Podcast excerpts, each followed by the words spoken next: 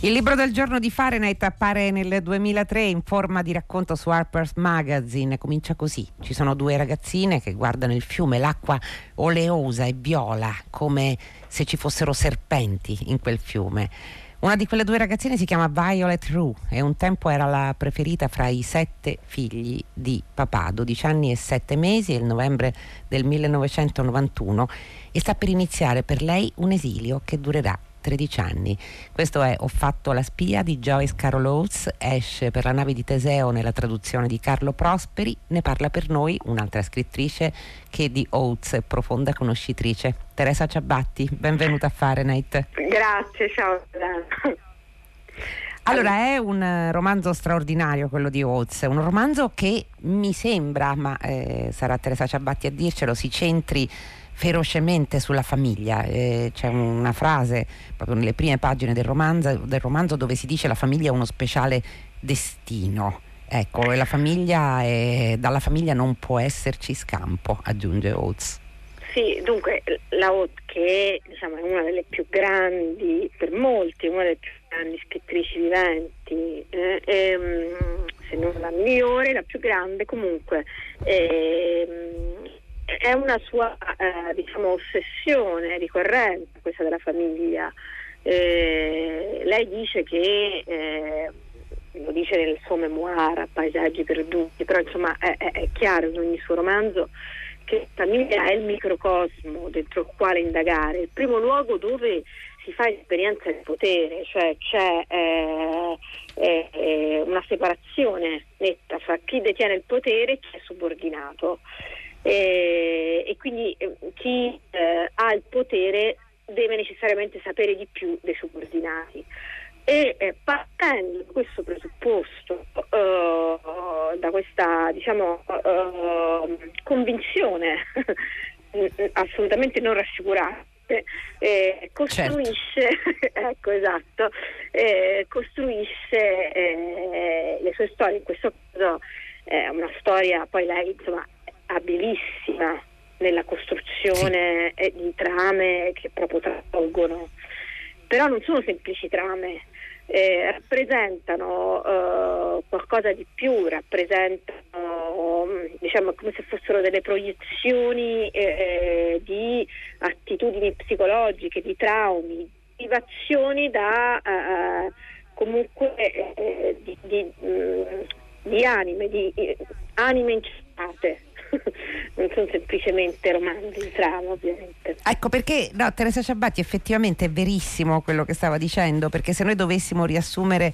in poche parole la trama di Ho fatto la spia sarebbe semplicissimo, c'è una, una ragazzina che ha dei fratelli, dei fratelli eh, alquanto non crudeli, ma insomma che si lasciano andare a degli orrori, via, diciamo così, sono coinvolti in quello che probabilmente è uno stupro di una ragazzina e soprattutto sono coinvolti in un omicidio. Lei dovrebbe mantenere il segreto ma non perché vede qualcosa, ma non lo manterrà e questo è l'alto tradimento di tutto il nucleo familiare, dei fratelli, della madre, del padre. Non è semplicemente, mi sembra, quello di Oates, un, eh, una mancanza di reputazione a cui pure il padre, il capofamiglia tiene moltissimo, è il tradimento di un nucleo, ci riporterebbe al discorso sui miti greci che abbiamo fatto nella prima parte di Fahrenheit con Maria Grazia Ciani, in effetti, è la violazione del nucleo familiare che la condanna, pur essendo lei nel giusto. Assolutamente, e lei porterà uh, i segni eh, di questo tradimento in tutti i sensi, diciamo, uh, sia fisici che psicologici. È molto interessante che eh, in tutto il romanzo spesso la protagonista Violet ripete i miei fratelli, i miei fratelli sì. e questi miei fratelli secondo me è, è, è, sta un po' a definire la prossimità dal male, in qualche modo lei si fa carico, non si sente immune. Eh, si sente anche lei responsabile in quanto appartenente a quelli familiari che diventa una specie di unico corpo, e anche questa è una costante nei romanzi della Woods, un unico corpo e, e, e, e, quindi anche lei si fa carico di quella colpa, forse se ne fa carico più di tutti gli altri, di tutti gli altri quindi eh, eh, si sente colpevole nei confronti del ragazzino ucciso, Adrian Johnson, che è un ragazzino di, colori, di colore, della famiglia, nei, nei, nei, confronti della famiglia del ragazzino, eh, nei confronti della sua e dei fratelli per il tradimento, è, è, è diciamo, un groviglio di sensi di colpa. Un groviglio di sensi di colpa, ma anche prende su di sé la funzione del testimone pur inconsapevolmente, perché a un certo punto dirà che quel suo ruolo era quello proprio di memorizzare, come se si sollevassero dei sassolini e ogni volta di osservare, quindi ancora non sa che cosa farà di quei sassolini che sta mh, mm, sollevando da terra, ma sa che va fatto, cioè non è eh, semplicemente una piccola eroina Violet Rue, non è, non è questo. È semplicemente la persona che si trova dentro il male, anche dentro quella, vabbè, usiamo la frase arentiana, la banalità del male, perché così è, e lo riconosce e a un certo punto quasi suo malgrado lo denuncia, perché arriverà a denunciarlo soltanto dopo che uno dei fratelli ha praticamente tentato di ucciderla gettandola dalle scale e a quel punto questo pianto disperato a scuola dirà non posso tornare a casa. Tra l'altro è più sfogo una bambina che una vera confessione. Sì. E, è giustissimo quello che dici tu, che, che insomma non, um, non è un'eroina. Uh, nei libri della Oz insomma non sono tanti, tante eroine ma tante creature fragili che piano piano uh, specie protagoniste acquistano ehm, la forza di difendersi o anche la consapevolezza e quindi consapevolezza di eh, più che respingere il male, di eh, anche eh, restituirlo e sfidarlo. E allora, se vogliamo, è una, una eh, appunto um, quella della protagonista non è una crescita, diciamo, una storia di formazione, eh, ma è proprio via via l'acquisizione di una forza e anche di una malizia, perché c'è un poi lei sì. si, si, si, no, si trova davanti mh, mm, perché mh, mm, lei avrà molti incontri, nel senso dopo uh, la confessione, dopo eh, va messa prima in una casa protetta, poi dopo va a vivere dalla zia, dalla sorella della madre, a 150 km da, da casa sua e, e, non vedrà più i genitori, i genitori non la vogliono più sentire, la famiglia non, non vuole più avere a che fare con lei. E eh, diciamo lungo nel corso di questi anni lei continuerà a trovarsi davanti soprattutto a uomini che eh, eh, la mettono eh, diciamo di fronte a un pericolo, a una sfida, a un sopruso e ogni volta lei ha qualcosa in più per reagire, ma che sia anche per dire qualcosa in più, non, non uh, che non è necessariamente eh, eticamente, anzi direi positivo. Sì. E, e questo poi è il bello. E, e per esempio quando c'è eh, lei a 14 anni, viene, lo zio inizia a, a infastidirla, a molestarla, eh, lei non è vittima, lei a un certo punto sfida, lei lo deride su fatto, lo guarda schifata e lo deride su, su, sulle azioni. È quasi a detto cattiveria. Infatti è un personaggio meraviglioso. È un personaggio meraviglioso, ma devo dire la straordinaria, mirabile abilità di Oates sta anche nel, nel, riempire di chiaroscuri. Noi abbiamo cominciato questo lungo pomeriggio parlando di pensiero binario, di semplificazioni, ovviamente si riferivano al nostro presente, poi appunto si apre il romanzo di Oates e ci, e ci si rende conto di quanto eh, poche meravigliose voci riescano a eh, restituire la complessità del, della vita.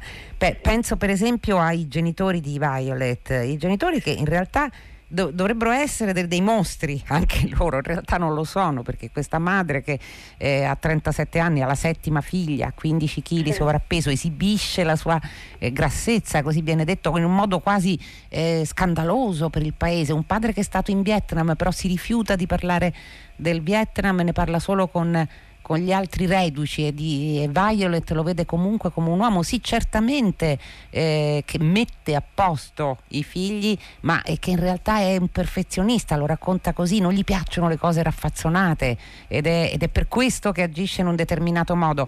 Allora è ovvio che non, non riescono a suscitare empatia, empatia mai, però comprensione sì forse, Teresa Ciabatti. Sì, assolutamente. Non, eh, di sicuro non disprezzo, non, non, ecco, eh, come dicevi tu, nei romanzi della Oz non c'è mai eh, tutto molto contiguo, male, ombre, luce, ombra, luce, quindi eh, i personaggi sono talmente approfonditi e quindi utilizzati anche se vuoi eh, eh, che tu purtroppo dico tante volte ti rispecchi tu lettore, ti ritrovi. La, qui la protagonista poi eh, fa questa cosa meravigliosa che eh, eh, si capisce dallo stile, dal, dalla scrittura dal punto di vista, cioè il fatto di eh, empatizzare talmente tanto, talmente tanto nella testa dei genitori, perché lei poi questi anni di distanza pensa continuamente ai genitori, fratelli, tenta loro in tanti momenti e c'è un capitolo bellissimo uh, verso la fine che è diciamo prima il malore del padre quando si sente male e di colpo mm. uh, cambia il punto di vista che è il punto di vista del padre ora in un manualetto di scrittura eh, sì. eh, ti direbbero eh no e come fa Violet che ci ha raccontato fino a qua eh, eh, tutto è raccontato da Violet sapere eh, gli ultimi istanti del padre. Mentre invece la grande, la grande scrittrice eh, proprio il talento fuori se ne frega delle regole ma soprattutto dà risposta geniale che quella eh, eh, che Violet è anche il padre nel senso che eh, questa scrittura ha, ha costruito fino a lì un unico corpo familiare, sebbene nella distanza, e quindi lei può passare al, tranquillamente al punto di vista del padre. Eh, come Violet eh, eh da sola eh, alterna uno sguardo interno e esterno su di sé, infatti è un continuo passaggio no? della voce narrante dalla, dalla terza persona, a un certo punto alla seconda, quindi si parla direttamente. E, poi insomma la Oz, inimitabile, può fare quello che vuole, fa quello che vuole perché, perché eh, diciamo, ecco, distrugge tutti i manuali di scrittura. E, e, infatti io diciamo, consiglierei non solo ai lettori ma anche a chi vuole imparare scrivere. A, a scrivere, sì, di leggere la Oz e di buttare i manualetti. Allora, anch'io voglio, mi aggiungo al suggerimento, penso per esempio a un, un, momento, uno fra i moltissimi che si possono citare. Eh, il capofamiglia, il padre di Violet, picchia no? i figli sì. e ci sono poche parole, una frasetta che è l'abbietto orgoglio se non sei tu il bersaglio sì. dei colpi, che è una frase di eh, folgorante, a me viene in mente solo un'altra scrittrice eh, che, che, riesce a fare a illuminare un personaggio con tre parole che è Alice Munro eh, che riesce veramente a dar tutto perché non ha bisogno di aggiungere altro. A quel punto e tu lettore improvvisamente riesci a sbirciare negli abissi o anche nelle luminosità delle anime dei personaggi. Questo succede a pochi eh direi. Eh sì perché poi in qualche modo è molto più semplice fare l'eroina mentre invece qui appunto c'è stella su, sulla meschinità, su, eh, cioè, appunto la complessità che pochi riescono a restituire. Hmm. C'è un altro punto su cui mi piacerebbe tornare a proposito di questo romanzo Teresa eh, Ciabatti che è veramente un romanzo perfetto, un romanzo che non crudele, un romanzo che non eh, diciamo non parla di redenzione, cioè parla, parla no. soprattutto di come si rimane impastoiati evidentemente eh, sia all'interno di un nucleo familiare ma anche all'interno, eh, ripeto, è un romanzo uscito nel 2003 in forma di racconto, eh, però parla di razzismo, parla eh, di, di, differenze di genere, cioè di, di classe, cioè, voglio dire mette anche tutto il sociale, non è un, solo un romanzo intimo, non è un romanzo cioè, che parla no. solo di dinamiche familiari, vero? Parla del mondo in realtà. Del mondo, ma tutti i romanzi della Oz, lei anche quando eh, in Blonde, che è diciamo, uh, la finta autobiografia, il grande romanzo su Marilyn Monroe. Sì. Eh, eh, lì secondo me lei fa un'operazione incredibile perché eh, eh per me quel romanzo è il più autobiografico della Oates cioè lei rende Marilyn Monroe, eh, Norma James, eh, Joyce Carol Oates, però questa è una digerina e quindi la rende tutte donne.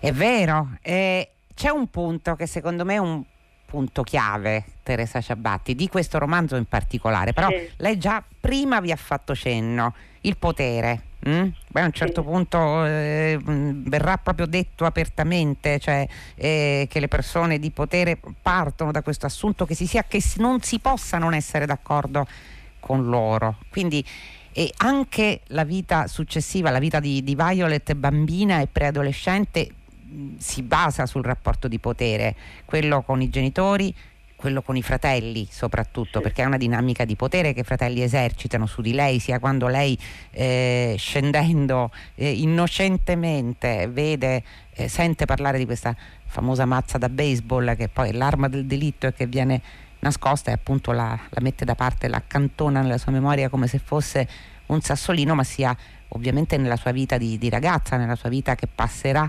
lontana dalla, dalla sua famiglia. Ecco, cioè il potere c'entra sempre, è come se tutta la sua esistenza venisse poi svolta riflettendo su che, come, come, cosa succede a una persona quando è cresciuta in una dinamica di potere, quanto riesce poi a liberarsene, anche se la sua infanzia finisce in quel giorno di novembre del 1991. Sì.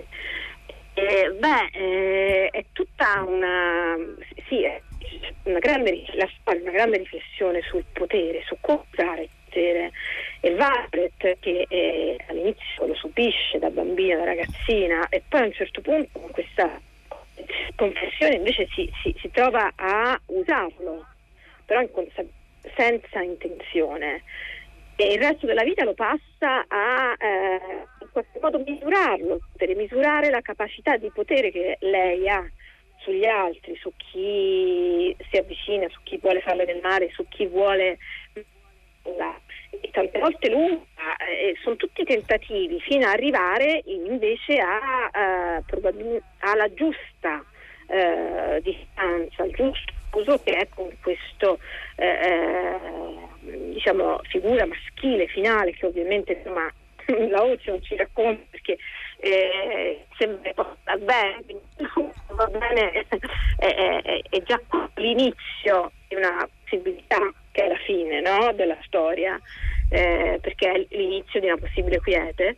E con questo personaggio uh, finale, ragazzo di colore, che in fondo è, è, è la prima vittima, no? eh, rappresenta eh, il ragazzino ucciso dai fratelli. Sì e, e con questo lei comincia a, a veramente eh, ehm, a usare davvero il potere e anche scegliere di non usarlo. Hmm. C'è un'ultima sottolineatura a questo punto da fare Teresa Ciabatti, il titolo originale che è, che è My Life as a Rat, la mia vita da ratto sostanzialmente. E anche qui le parole ovviamente non sono scelte a caso, perché lei Violet è il ratto, cioè è colei che comunque è come... Beh, abbiamo parlato di Dioniso uh, con, nella prima parte del pomeriggio, è veramente il dio estraneo nella città tranquilla. Non viene da fuori, ma la, ma la contamina secondo il titolo da dentro e secondo gli altri. Sì, eh, lei sì, è il topo, perché lei è quella che, che è sfuggita, ha parlato, ha visto. E tra l'altro a un certo punto uh, uh, si, si materializza però l'animaletto amico e questa scena sì. meravigliosa che è la scena della marmotta eh? e che eh, è una scena dell'infanzia che lei ricorda e, e, diciamo dentro questa scena il giardino di casa ci, c'è tutto, c'è già tutto, ci sono le forze, si andranno a scontrare e c'è anche il crimine dentro, all'interno di questa scena raccontata e di questo ricordo. Cioè la mamma, nel, la mamma di Violet ha, insomma, coltiva un orticello dietro mm-hmm. casa e a un certo punto spunta questa marmotta che distrugge tutte le piantine e torna e torna, le distrugge sempre. Quindi i fratelli si accaniscono, decidono come eh, la vogliono uccidere. E, in tutti i modi. Eh, con una pala per, e, e, ricorda, anticipa l'omicidio che sarà, fino a quando non prende ehm, grande la pompa l'acqua e allaga la, eh, la tana perché esca il cadavere, soltanto non esce nessun certo. cadavere e poi sappiamo che in realtà non uscirà mai, lui le prova tante di tane perché Violet che gli indica sempre la tana sbagliata. E quindi... Ecco, e qui ci dobbiamo fermare. Teresa Ciabatti, ahimè, ne parlerei a lungo ancora di Ho fatto la spia di Joyce Carol Oates che esce per la nave di Teseo. Grazie per essere stata con noi, per avercelo raccontato di cuore. Fahrenheit si chiude subito. Giosuè Calacciura, Michele De Mieri, Lea Gemmato, Clementina Lappalladini, Daniela Pirasto, Benedetta Annibeli, Laura Zanacchi in regia, Susanna Tartaro che cura il programma, Luciano Panisci alla console, linea Luca Damiani per 6 gradi, da Loredana Lipperini, felice serata e a domani.